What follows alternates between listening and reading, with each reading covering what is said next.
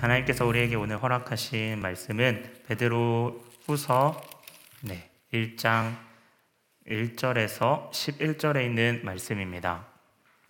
베드로서 1장 1절에서 11절인데요. 제가 또박또박 한번 읽어보겠습니다. 예수 그리스도의 종이며 사도인 시몬 베드로는 우리 하나님과 구주 예수 그리스도의 의를 힘입어 동일하게 보배로운 믿음을 우리와 함께 받은 자들에게 편지하노니 하나님과 우리 주 예수를 알므로 은혜와 평강이 너희에게 더욱 많을지어다. 그의 신기한 능력으로 생명과 경건에 속한 모든 것을 우리에게 주셨으니 이는 자기의 영광과 덕으로서 우리를 부르신 이를 알므로 말미암음이니라.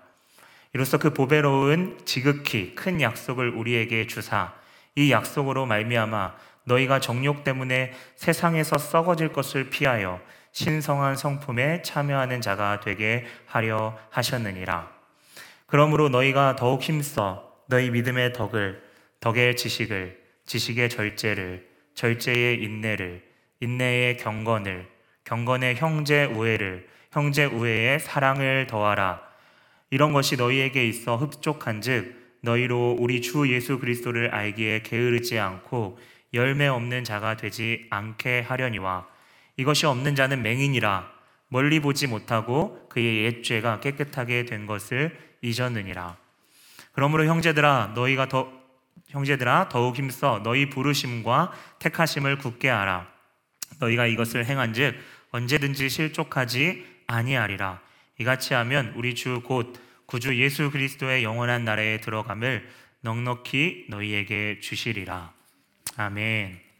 네, 넉넉하게 준비하신 하나님이라는 제목으로 하나님 말씀을 여러분과 같이 네, 살펴보자 보고자 합니다. 삶을 살아가면서 우리는 많은 준비를 합니다. 직장을 들어가기 위한 준비, 중요한 자격증 시험을 위한 준비가 있습니다. 그리고 사람을 초대하고 맞이하는데도 이 준비가 필요한데요. 네, 저희 가정을 서두에 좀 이야기해서 죄송합니다. 아시다시피 저는 어, 아내와 이 충만이라는 태명을 가진 아들을 맞이할 준비를 네, 하고 있습니다. 네, 설렘과 어, 동시에 아내가 너무 아프지 않기를, 아기가 건강하기를 그런 등등 마음에 쓰이는 부분과 이 설렘이 저의 마음 가운데 공존하고 있는데요. 음, 아이를 준비 맞이하는 맞이하려고 준비하며 느꼈던 부분은 그동안 알지 못하는 부분에 대해서 많이 생각하고 네, 준비하는 그러한 아, 부분이었 과정이었습니다. 어, 5주 동안 영국에서 이렇게 카운슬에서 해줬던 어, 부모 어, 예비 엄마 아빠 프로그램을 들어야 했고요. 그 과정을 통해서 아이와 부모의 역할에 대해서 배우고 실제 아이가 태어났을 때 어떻게 해야 될지 처음에 또 무엇을 주의해야 되는지에 대해서 어, 배우게 되었습니다. 아, 그러면서 느꼈던 것은 이 작은 아이를 위해 참 많은 준비가 필요하구나라는 것을 느꼈습니다. 제가 그런 걸 느꼈던 지점 다른 한 부분은요. 이건 조금 놀랐던 저의 아, 요즘 놀라는 부분이기도 놀랐던 부분인데요. 아이를 위해 사용되는 그동안 알지 못하던 이 다양한 육아용품을 보면서 어, 참 네, 이, 아, 이 아이를 보면서 참 많은 것들이 준비되는구나. 육아템이라고 하죠. 그렇죠? 그러한 것들을 많이 보면서 그런 생각을 좀 많이 했습니다. 이 시기에는 이 순간에는 이것이 필요하고 어느 시기에는 이게 필요하고 아내가 저에게 말해주는데 마치 저의 귓가에는 속사포 랩을 듣는 것처럼 막 다다다다 네 이야기를 해주는데요. 제가 정말 수많이 작은 부분 생각하지 못했던 부분까지 준비해야 됨을 물론 그렇다고 제가 많이 준비한 것처럼 얘기하는데 저는 그렇지 못했습니다. 네, 네. 준비하는 그런 부분을 보게 되었습니다. 네, 충만이는 잘 모르겠지만 저희는 이거 하나하나를 준비하면서 그냥 충만이에 대한 기대와 그 기다림, 사랑이 좀 커져 갔던 것 같습니다. 어, 하나님도 그러셨을까요? 어, 영원 전부터 삼위 안에 충만하게 부족함이 없으셨던 그, 그 가운데 교제하셨던 그 하나님의 영원한 계획 가운데에 그 영원한 계획 가운데에 바로 우리가 있었습니다. 그 부르심과 택하신 가운데에 드디어 창조하였고 하나님은 심히 기뻐하셨습니다. 하지만 인간의 죄로 말미암아 하나님은 아파하셨습니다. 하지만 하나님의 영원한 계획 가운데 또 하나가 바로 구원이 있었습니다. 이것은 하나님의 하나밖에 없는 아들 예수 그리스도를 예수 그리스도의 순종을 통해서 이루어졌는데요. 하나님이신 그분이 인간으로 오셔서 죄의 대가인 가장 치욕스러운 십자가에서 어, 어, 그 심판을 당하셨습니다. 자신이 그도, 그토록 기다리고 사랑하는 그렇게 창조한 인간에게 당하셨습니다. 하지만 성경은 그분의 그분이 부끄러움에 대해서 상관없다. 내가 그것들에 대해서 개의치 않는다 라고 하셨는데 왜냐하면 예비된 기쁨이 있었기 때문입니다. 바로 이제는 우리가 영원히 하나님의 자녀로서 영원히 그분과 교제하는 바로 그것 때문이었습니다. 아, 그러한 자녀된 우리에게 오늘 미리 준비하시고 허락하신 어, 사랑에 대해서 하나님의 넉넉함에 대해서 좀 나누고 싶습니다. 어, 가장 먼저 예수님은 그분의 의로우신 순종을 통해 우리에게 믿음을 주셨습니다. 오늘 1절은 우리 하나님과 구주 예수 그리스도의 의를 힘입어 보배로운 믿음을 너희가 받았다라고 이야기하죠. 여러분 이 믿음이요 하나님이 주신 것이라고 이야기합니다. 우리가 믿고 선택하고 따르지만 사실 이 믿음은 그리스도의 희생을 통해 준비하신 하나님의 선물이었습니다. 여러분 선물의 비용을 생각하면 그 선물이 얼마나 큰 가치를 가지고 있는지 알 수 있죠. 비용은 꼭 물질적인 것뿐만 아니라 어, 시간, 정성, 마음이죠. 어, 그렇다면 우리를 창조하신 하나님의 핏값으로 우리 손에 쥐어 주신 그 믿음은 다른 어떠한 것으로도 대체할 수 없는 값으로 매길 수 없는 오늘 성경에 나와 있는 보배로운 믿음입니다. 아마 세상 사람들은 향유값을 부었던 마리아를 비난했던 것처럼 그 가치를 모를 것입니다. 하지만 하나님은 그 값으로 매길 수 없는 당신의 그 생명의 속전, 쉽게 말하면 그 목숨을 담보로 한 그 무엇인가를 우리에게 주셨고 성경은 그것이 믿음, 그 믿음을 우리가 받은 것인데요. 그 믿음을 통해 우리는 값없이 우리에게 베풀어 주신 그 풍성한 은혜와 하나님이 우리 가운데 다시 화목하게 화목한 그 관계 가운데 세상이 주지 못하는 그 충만한 그 평강과 샬롬을 우리가 누리게 되었습니다. 여러분 우리가 그렇게 하나님께서 우리를 자녀 삼아 주신 양자 삼아 주신 것으로만으로도 감사한데요. 하나님께서는 이 지점에서만으로 머물지 않고 그분을 알고 교제하는 그 풍성함을 누리기를 원하셨습니다. 그리스도인으로 된 것으로만으로도 감사한데 그 풍성한 가운데에 더 자라나기를 원하셨습니다. 요한복음 10장 10절에 우리가 잘 아는 말씀이죠. 예수님이 오신 것은 양으로 생명을 얻고 거기에 더 풍성히 얻게 하려는 것이다. 생명뿐만 아니라 우리의 삶 가운데 더욱 풍성함을 주시기를 원하셨습니다. 실제로 그분과의 교제의 풍성함을 누리기를 원하시는 거죠. 마치 사랑하는 사람과 사귀기로 딱 결정하고 그 사랑 상대방을 위하여 내가 경험하고 맛보았던 그 좋아한, 좋아했던 좋은 것들을 공유하고 그 가운데 전달해 주기를 원하는 마음과 같은 것인데요. 그러한 어, 의미에서 우리가 두 번째로 하나님께서 베풀어 주신 것은 3절에 신기한 능력을 당신께서 베푸셨습니다. 그 능력으로 우리에게는 생명과 경건에 필요한 모든 그 재료들이 주어진 것이죠. 여러분 신기한 능력 이라고 하면요 직관적으로 무엇인가 신기하고 새로운 것 보지 못했던 그 능력이라고 어, 생각하기 쉬운데요. 어, 성경에 이것 성경에 그것보다는 어, 인간이 할 수 없는 디바인 하나님만이 할 수 있는 고유한 능력입니다. 당시에 헬라 문화 당시의 문화였던 헬라 문화에서 이방신들이 가지고 있는 이 독특한 문화, 그들이 많이 쓰고 있는 그 언어를 오늘 베드로가 차용해서 어, 사용하였 어, 사용한 단어였습니다. 여러분 우리가 보통 미사일이나 핵이 얼마나 강력한지는 그것이 폭파되었을 때 그것이 미치는 영향력, 범위, 정도에 따라서 우리는 어, 알수 있습니다. 그 능력에 대해 성경은 우리가 하나님을 섬기며 살아가는데 필요한 일부분을 주셨다라고 이야기하지 않고 있습니다. 네. 성경에 뭐라고 나와 있나요? 모든 것에 있어서 부족함이 없이 그리스도인으로 살아갈 수 있는 능력을 허락해 주신 것입니다. 여러분 여기서 주셨다라고 하니 단어는요 어, 당시의 황제가 아, 준 것을 의미하는데 우리 스스로는 절대 가질 수 없는 어, 엄청난 것을 우리 가운데에 어, 수여하고 주었다라는 의미입니다. 그분만이 우리 가운데 채워줄 수 있는 그분의 완전함을 뜻하는 것이죠. 세 번째로 하나님은 우리에게 값으로 매길 수 없고 지극히 큰 약속을 우리에게 주셨다라고 말하는데요. 우리에게 그 큰 약속은 하나님이 우리를 택하시고 부르셔서 당신의 자녀로 삼겠다는 그 구원을 끝까지 이루겠다라고 하는 약속입니다.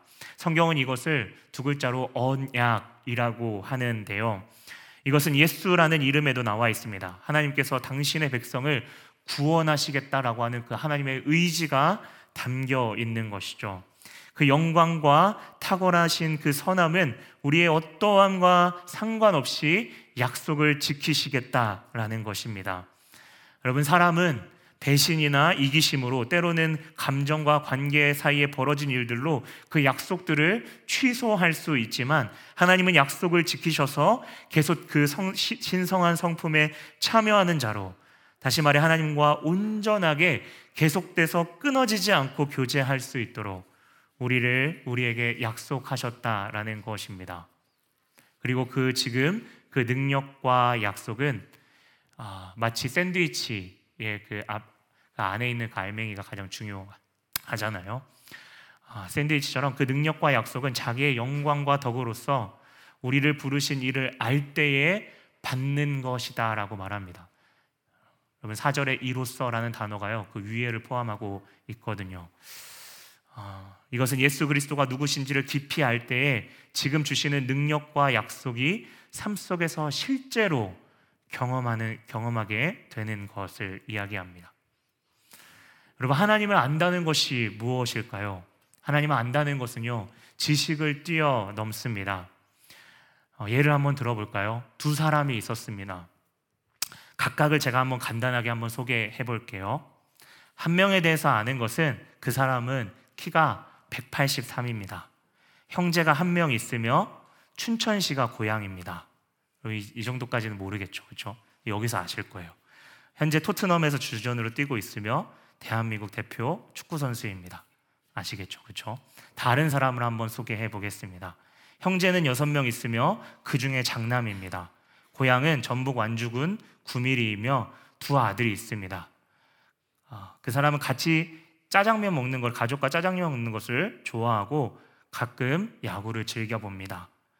또 하나 기도를 열심히 하고 말씀 보기를 즐거워하며 내색은 잘 안 하지만 자식에 대한 사랑이 깊고 가끔은 묵직한 격려를 내뱉습니다.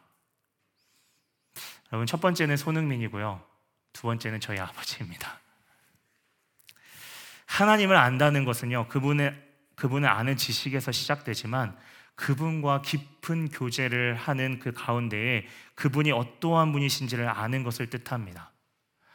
세상을 창조하셔서 그분의 영향력이 닿지 않는 그 무한하신 하나님이시지만 바로 지금 여기에 눈앞에 여러분의 각자에게 여러분과 일대일로 교제하시는 그 하나님은 인격적이시며 우리와 우리의 아버지 되십니다. 그리고 그분은 나를 살리려고 아들을 내어주시며 계속해서 끊임없이 너는 내 사랑하는 아들이다. 너는 내 사랑하는 딸이다. 라고 말씀하시죠. 오늘 그렇게 그분을 더욱 알 때에 우리에게 준비해 주신 그 능력과 약속을 더욱 의지하여서 세상에 삼켜지지 않고 오히려 완전히 구별된 신성한 성품을 가지고 이제 우리의 삶에 있어서 실제로 담대하게 나아갈 수 있습니다. 그렇다면 여러분, 우리에게 하나님이 가지신 많은 것 중에요. 오늘 당신의 능력과 약속을 우리에게 보여주신 아, 그러한 유익과 이유가 있을까요? 당시 로마의 핍박 가운데 그리스도인으로서 살아가는 것이 참 쉽지 않았습니다. 여러분 베드로후서 베드로후서라는 말에 있어서 저자가 아마 베드로라는 것을 우리는 알 수 있는데요. 베드로가 죽기 직전에 순교 네로 왕제의 그 아, 때에 죽었다고 어, 이렇게 어, 전해져 오는데요. 어, 그 죽기 전에 쓰여진 서신입니다. 당시 그리스도인들에게 로마의 핍박과 그 안에서 많은 희생을 당하고 때로는 끝이 보이지 않는 인내와 매일매일의 삶에 있어서 선택의 그리스도인으로서 선택의 기로에 있는 도전들이 그들의 그리스도인들 삶 가운데에 있었습니다. 우리의 삶도 주일에는 열심히 주 안에서 예배하지만 월요일부터 직장과 학업에서 작아지는 우리의 모습을 어, 볼 수도 있습니다. 때로는 타협에 유혹을 받기도 하고 조급함으로 주님과의 알에 대한 그 시간을 충분하게 갖는 것보다 당장 정신없이 무엇인가를 체이싱하고 무엇인가를 계속 쫓고 있고 있는지를 모르겠습니다. 그렇게 우리는 삶과 신앙에 그렇게 계속되는 벌어지는 간극을 보면서 더 좌절하고 어, 낙심하게 어, 되는데요. 어, 제가 여기서 다시 한번 방금 드렸던 질문을 드리겠습니다. 오늘 하나님의 능력과 그 능력을 베푸시고 우리에게 모든 것을 허락해 주셨어요. 그리고 그 지극히 큰 약속을 우리가 신뢰하는 것이 우리에게 어떠한 유익이 있습니까? 오늘 우리의 신앙은 그렇게 믿는 데만 그치는 것이 아니라 삶에서 분명히 그분의 능력으로 인한 모든 것과 지극히 큰 약속을 말씀하셨기 때문에 우리가 넉넉하게 그 길을 걸어갈 수 있다는 사실입니다. 그분의 능력은 우리의 모든 삶에 있어서 우리가 그 삶을 살아낼 수 있는 충분한 능력을 하나님이 이미 우리 가운데 베풀어 주셨다는 사실입니다. 약속은요, 책임지는 겁니다. 아기가 네, 똥 싼다고 네, 더럽다고 이제는 내 아들이 아닌 것인가요? 네, 아니죠. 끝까지 내 자녀인 겁니다. 끝까지 멸망하지 않고 너희가 나와 교제할 것이다. 라고 하는 하나님의 책임과 그런 약속이 바로 그 오늘 큰 약속 가운데 나와 있죠. 그러면 저에게 물을 수 있습니다. 목사님, 그리스도인들에게 믿음이면 충분하지 않습니까? 네, 맞습니다. 1절에도 나오죠. 그 믿음은 누구에게나 다르게 주어진 게 아니고요. 동일하게 주어졌고 여러분 사도라에서 더 좋은 것을 받은 것이 아니라 우리와 함께 받았다라고 말하고 있습니다. 여러분 하지만 믿음으로 살아내려고 하는데 여러분 이 말씀이 나온 것은 당시의 헬라의 철학의 그 영육을 나눠서 육은 어차피 썩어질 거니까 영만 구원받으면 된다라는 그, 그 사상을 끼워서 어, 믿고 영은 구원받고 행동은 조금 편하게 그 기준을 낮춰서 놔두자라는 것입니다. 어차피 육은 썩어질 거니까요. 쉽게 이야기하면 타협하면서 너무 애쓰지 않아도 된다는 겁니다. 우리가 많이 듣고 있죠. 적당히. 그렇죠? 그런데요. 바울도 그렇게 믿음을 강조했지만 갈라디아서에서요. 그 안에 성령의 열매를 맺어야 함을 여러분 이야기한다는 것을 여러분 기억하실 겁니다. 그래서 다시 강조하지만 오늘 5절의 이하는 우리의 믿음을 알고 더 필요한 것이 있어야 구원받을 수 있다는 사실을 여러분 가르치지 않습니다. 다만 진짜 믿음은 삶과 동떨어져 있지 않다는 것입니다. 그 믿음은 삶의 열매로 반드시 맺혀져야 된다는 것입니다. 그렇게 살아내야 되는 것이죠. 열심히 주님을 섬기다가 정작 우리의 삶에서는 세상 사람들보다 더하고 물질을 더 쫓고 명예를 위하여 정치를 사용하고 당했던 것은 어떻게든 수상과 방법을 가리지 않고 은밀히 보복한다면 우리는 눈먼 맹인과 같은 것입니다. 예수님이 허락하신 능력과 약속으로 우리에게 생명과 경건의 모든 것과 또 신성한 성품을 더하셨다면 더 이상 세상의 기준에 적당히 절충하고 타협하는 것은 절대 아닙니다. 오늘 믿음의 기초 가운데에 5절 이하를 간단하게 보면요. 세상의 상식과 도적, 도덕보다 훨씬 뛰어난 덕을 우리의 삶에 영어 성경에 보면 공급하라, 더하라 라고 말하고 있습니다. 이것은 겉만 깨끗하였던 외식하는 바리새인과 다릅니다. 그것은 궁극적으로 내 속에 내 것만을 쫓지 않습니다.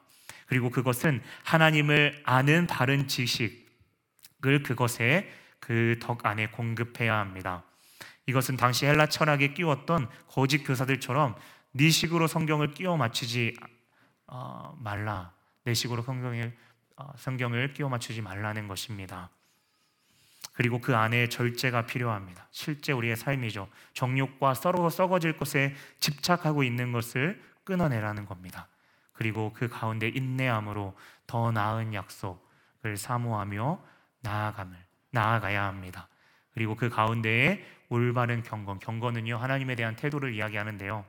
하나님과의 태도에 있어서 항상 살피며 주님께서 가장 원하셨던 그 용서 안에 형제 우애 그리고 조건 더 나아가서 조건 없이 사랑하는 주님을 어, 닮아가는 것입니다.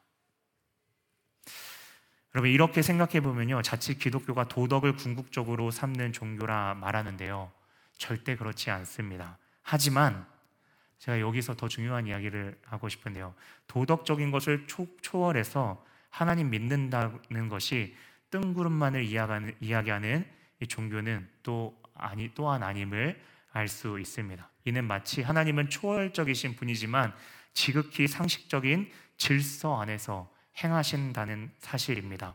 세상 가운데 그리스도인으로서 삶에서 이러한 덕목들을 우리가 반드시 취, 취해야 하는데요. 그것은 도덕적인 것을 성취했다는 그 자체의 만족으로만 머물지 않습니다. 오히려 그리스도인으로 순종하고 섬기고 따르는 그 가운데에 여전히 우리의 부족함을 보지만 동시에 우리에게 끊임없이 공급하시는 넉넉하신 하나님 그분께 우리의 시선을 드리는 것입니다.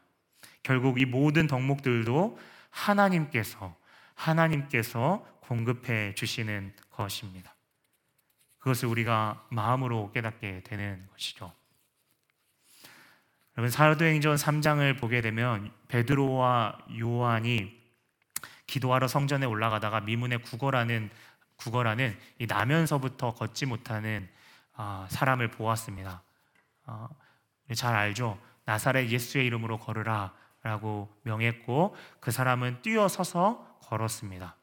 그러면 사람들이 어, 놀라서 베드로와 요한에게 몰려들었습니다. 이때 베드로가 말합니다. 사도행전 3장 12절인데요. 베드로가 이것을 보고 백성에게 이르되 이스라엘 사람들아 이 일을 왜 놀랍게 여기느냐 우리의 개인의 권능과 경건으로 이 사람을 걷게 한 것처럼 왜 우리를 주목하느냐 16절이죠. 그 이름을 믿음으로 그 이름이 너희가 보고 아는 이 사람을 성하게 하였나니 예수로 말미암아 난 믿음이 너희 모든 사람 앞에서 이같이 완전히 낫게 하였느니라.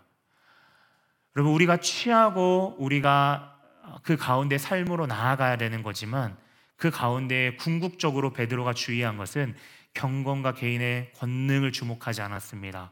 그것을 실제로 행하시고 이끌어 주시는 주님께 모든 시선을 드렸습니다. 그런데 이렇게 주님을 닮아가는 자들의 삶은 당연히 쉽지 않습니다. 여러분 힘줄 수 있는 거예요. 하지만 그러한 과정 가운데 하나님을 더 깊이 알아간다는 사실입니다. 안타깝게도 예수를 믿어도 그 능력과 살아낼 힘을 주시는 그분을 실제로 삶에서 믿지 않는 사람들이 너무나도 많습니다. 여러분, 이러한 비유로 나아가는 게 참 죄송하지만 적절하기 때문에 제가 사용하면 여러분, 회칠한 무덤, 그렇죠?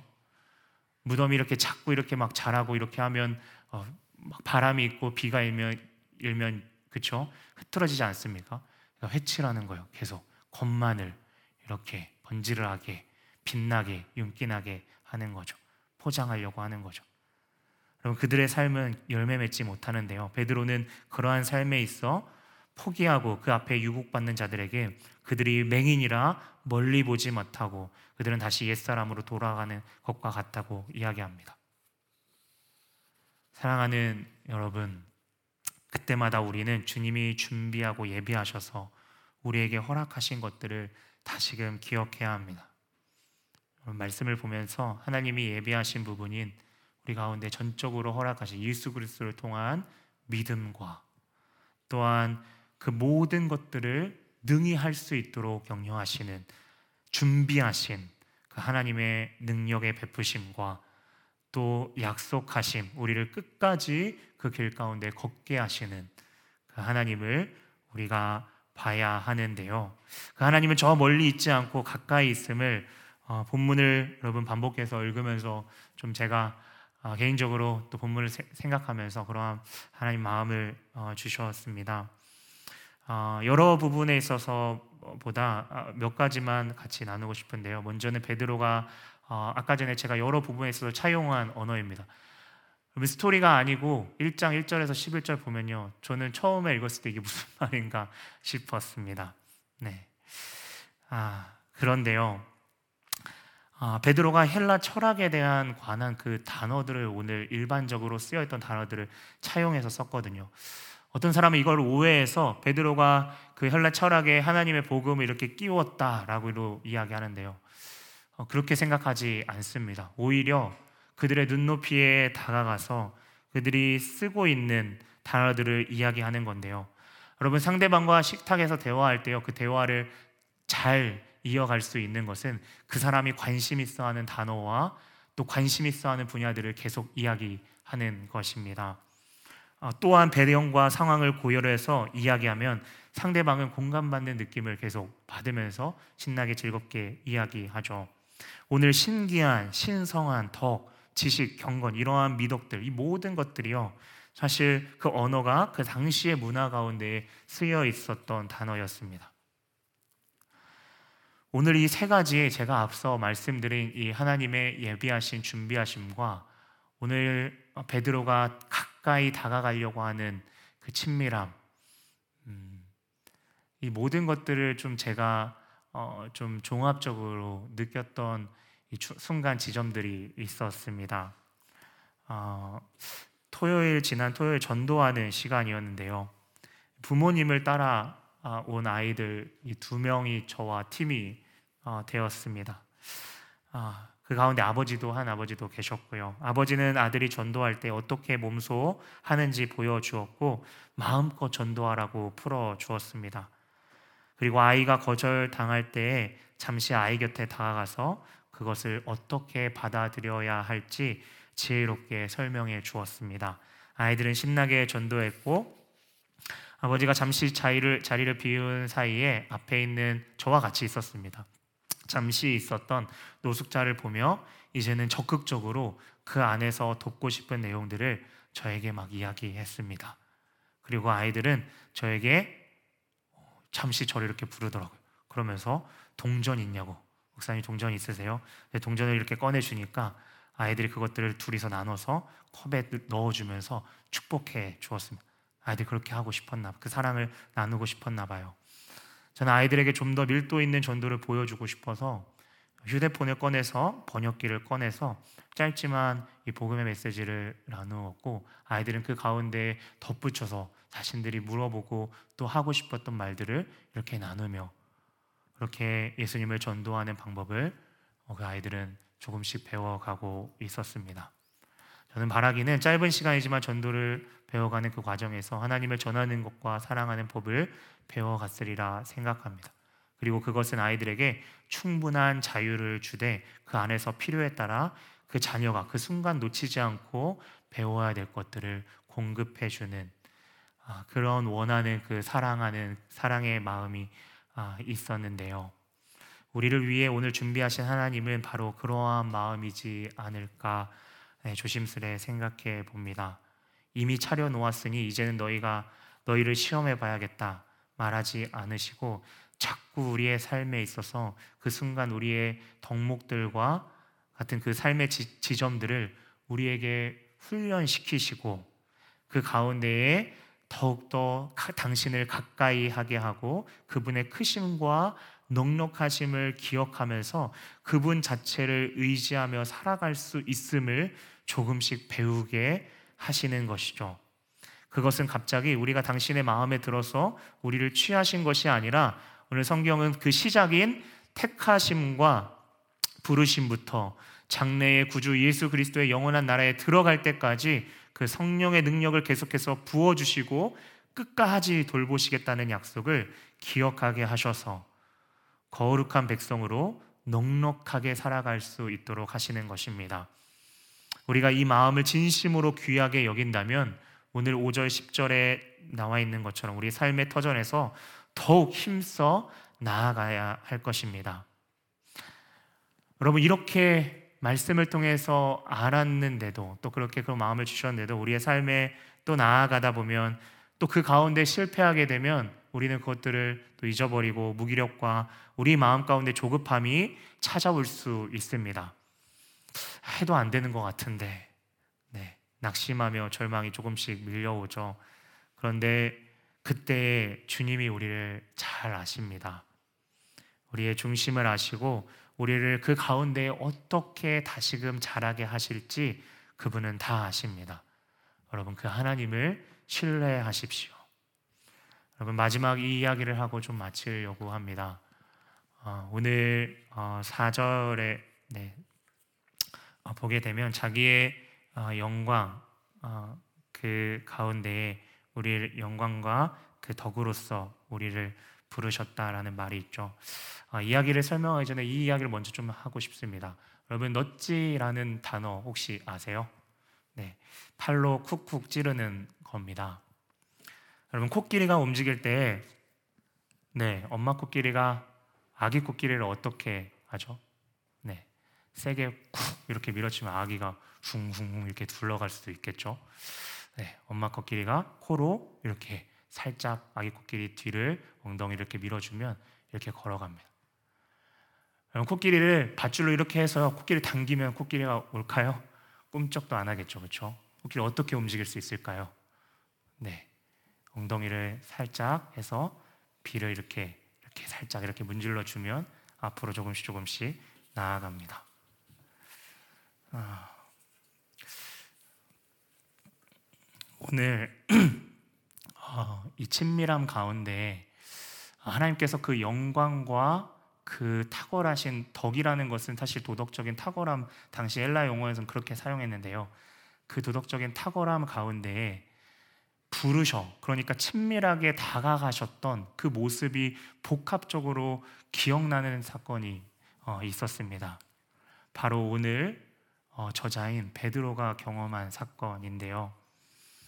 오늘 정말 사랑으로 어, 어, 어, 권면하는 이 베드로는 처음에 주님을 예수님을 주로 고백하고 어, 하지만 이 정점 이후에 어, 주님을 배반했습니다. 그리고 다시 고기 잡는 업으로 돌아가죠. 어, 근데 주님이 나타나 부활하신 주님이 영광 가운데 나타나셨습니다. 저는 이 덕에 대한 부분들을 어, 많은 것들이 있지만 용서에 대한 사랑에 대한 부분들로 어, 그 미덕 가운데 좀 생각해 보게 되었는데요. 음, 어, 주님이 부활하신 주님이 나타나셨습니다. 여러분 베드로에게 어떻게 하셨나요? 꾸짖으셨나요? 네, 예수님은 어, 베드로가 이미 주님을 사랑하는지 알고 계셨습니다. 그런데 거기에서 넣지, 그렇죠? 툭 한번 이렇게 미시죠. 네가 나를 다른 사람보다 정말 나를 사랑하느냐? 여러 가지 베드로가 하는 그 부분에 있어서 너 회개해야 된다. 이거 잘못했어. 이렇게 여러 가지를 이야기할 수 있을 수 있습니다. 그런데요, 주님은 한마디를 던지셨고, 베드로는 그 주님의 사랑 가운데, 여러분 쉬운 성경에 보면 울먹이며 주님 앞에 다시금 나아갔습니다. 하나님 우리를 자녀 삼으시고요, 우리를 가장 잘 아시는 분이십니다. 그분이 나를 가장 잘 아신다면, 또한 그분과의 깊은 관계 가운데에 우리가 알아가야 하기를 그것들을 소망하십니다. 오늘 믿음을 허락하신 분, 또 능력을 행하시는 분, 어, 또한 어, 약속을 주시는 그 분의 주어가 모두 그리스도라고 표현되어 있습니다. 바로 예수 그리스도. 우리가 구하는 것은 예수 그리스도를 더 깊이 알아가는 겁니다. 그분을 그분이 주신 그 믿음 가운데 이제 우리의 삶에서 부딪히는 그 조각조각, 삶의 조각조각의 그 순간들에서 이제는 하나님의 그 영광과 오늘 찬양을 통하여 우리가 고백하였던 하나님의 풍성하심을 우리가 어, 바라보고 경험하는 거죠. 조급함에 내가 내 계획을 다 세우고 그분이 행해 주시는 것이 아니라 그분의 소리에 먼저 귀 기울이며 믿음으로 한 걸음씩 순종하며 남은 한 주간도 살아가기를 주님의 이름으로 축원합니다. 그러면 넉넉히 준비하신 하나님을 여러분 믿음으로 보실 수 있을 거예요. 이미 차려놓으신 그 시스템, 네, 이미 너는 그 가운데 살아낼 수 있어. 말씀하시는 그 하나님, 약속하시는 하나님을 겨우가 아니라 넉넉하게 여러분 그 가운데 승리하게 삶으로 이끄실 줄 믿습니다. 여러분 교린도서 4장 16절 말씀을 네, 어, 읽고 네, 같이 찬양하려고 합니다. 그럼 우리가 낙심하지 않아야하노니 우리의 겉사람은 어, 낡아지나 후패해지나 우리의 속사람은 날로 새로워지는도다.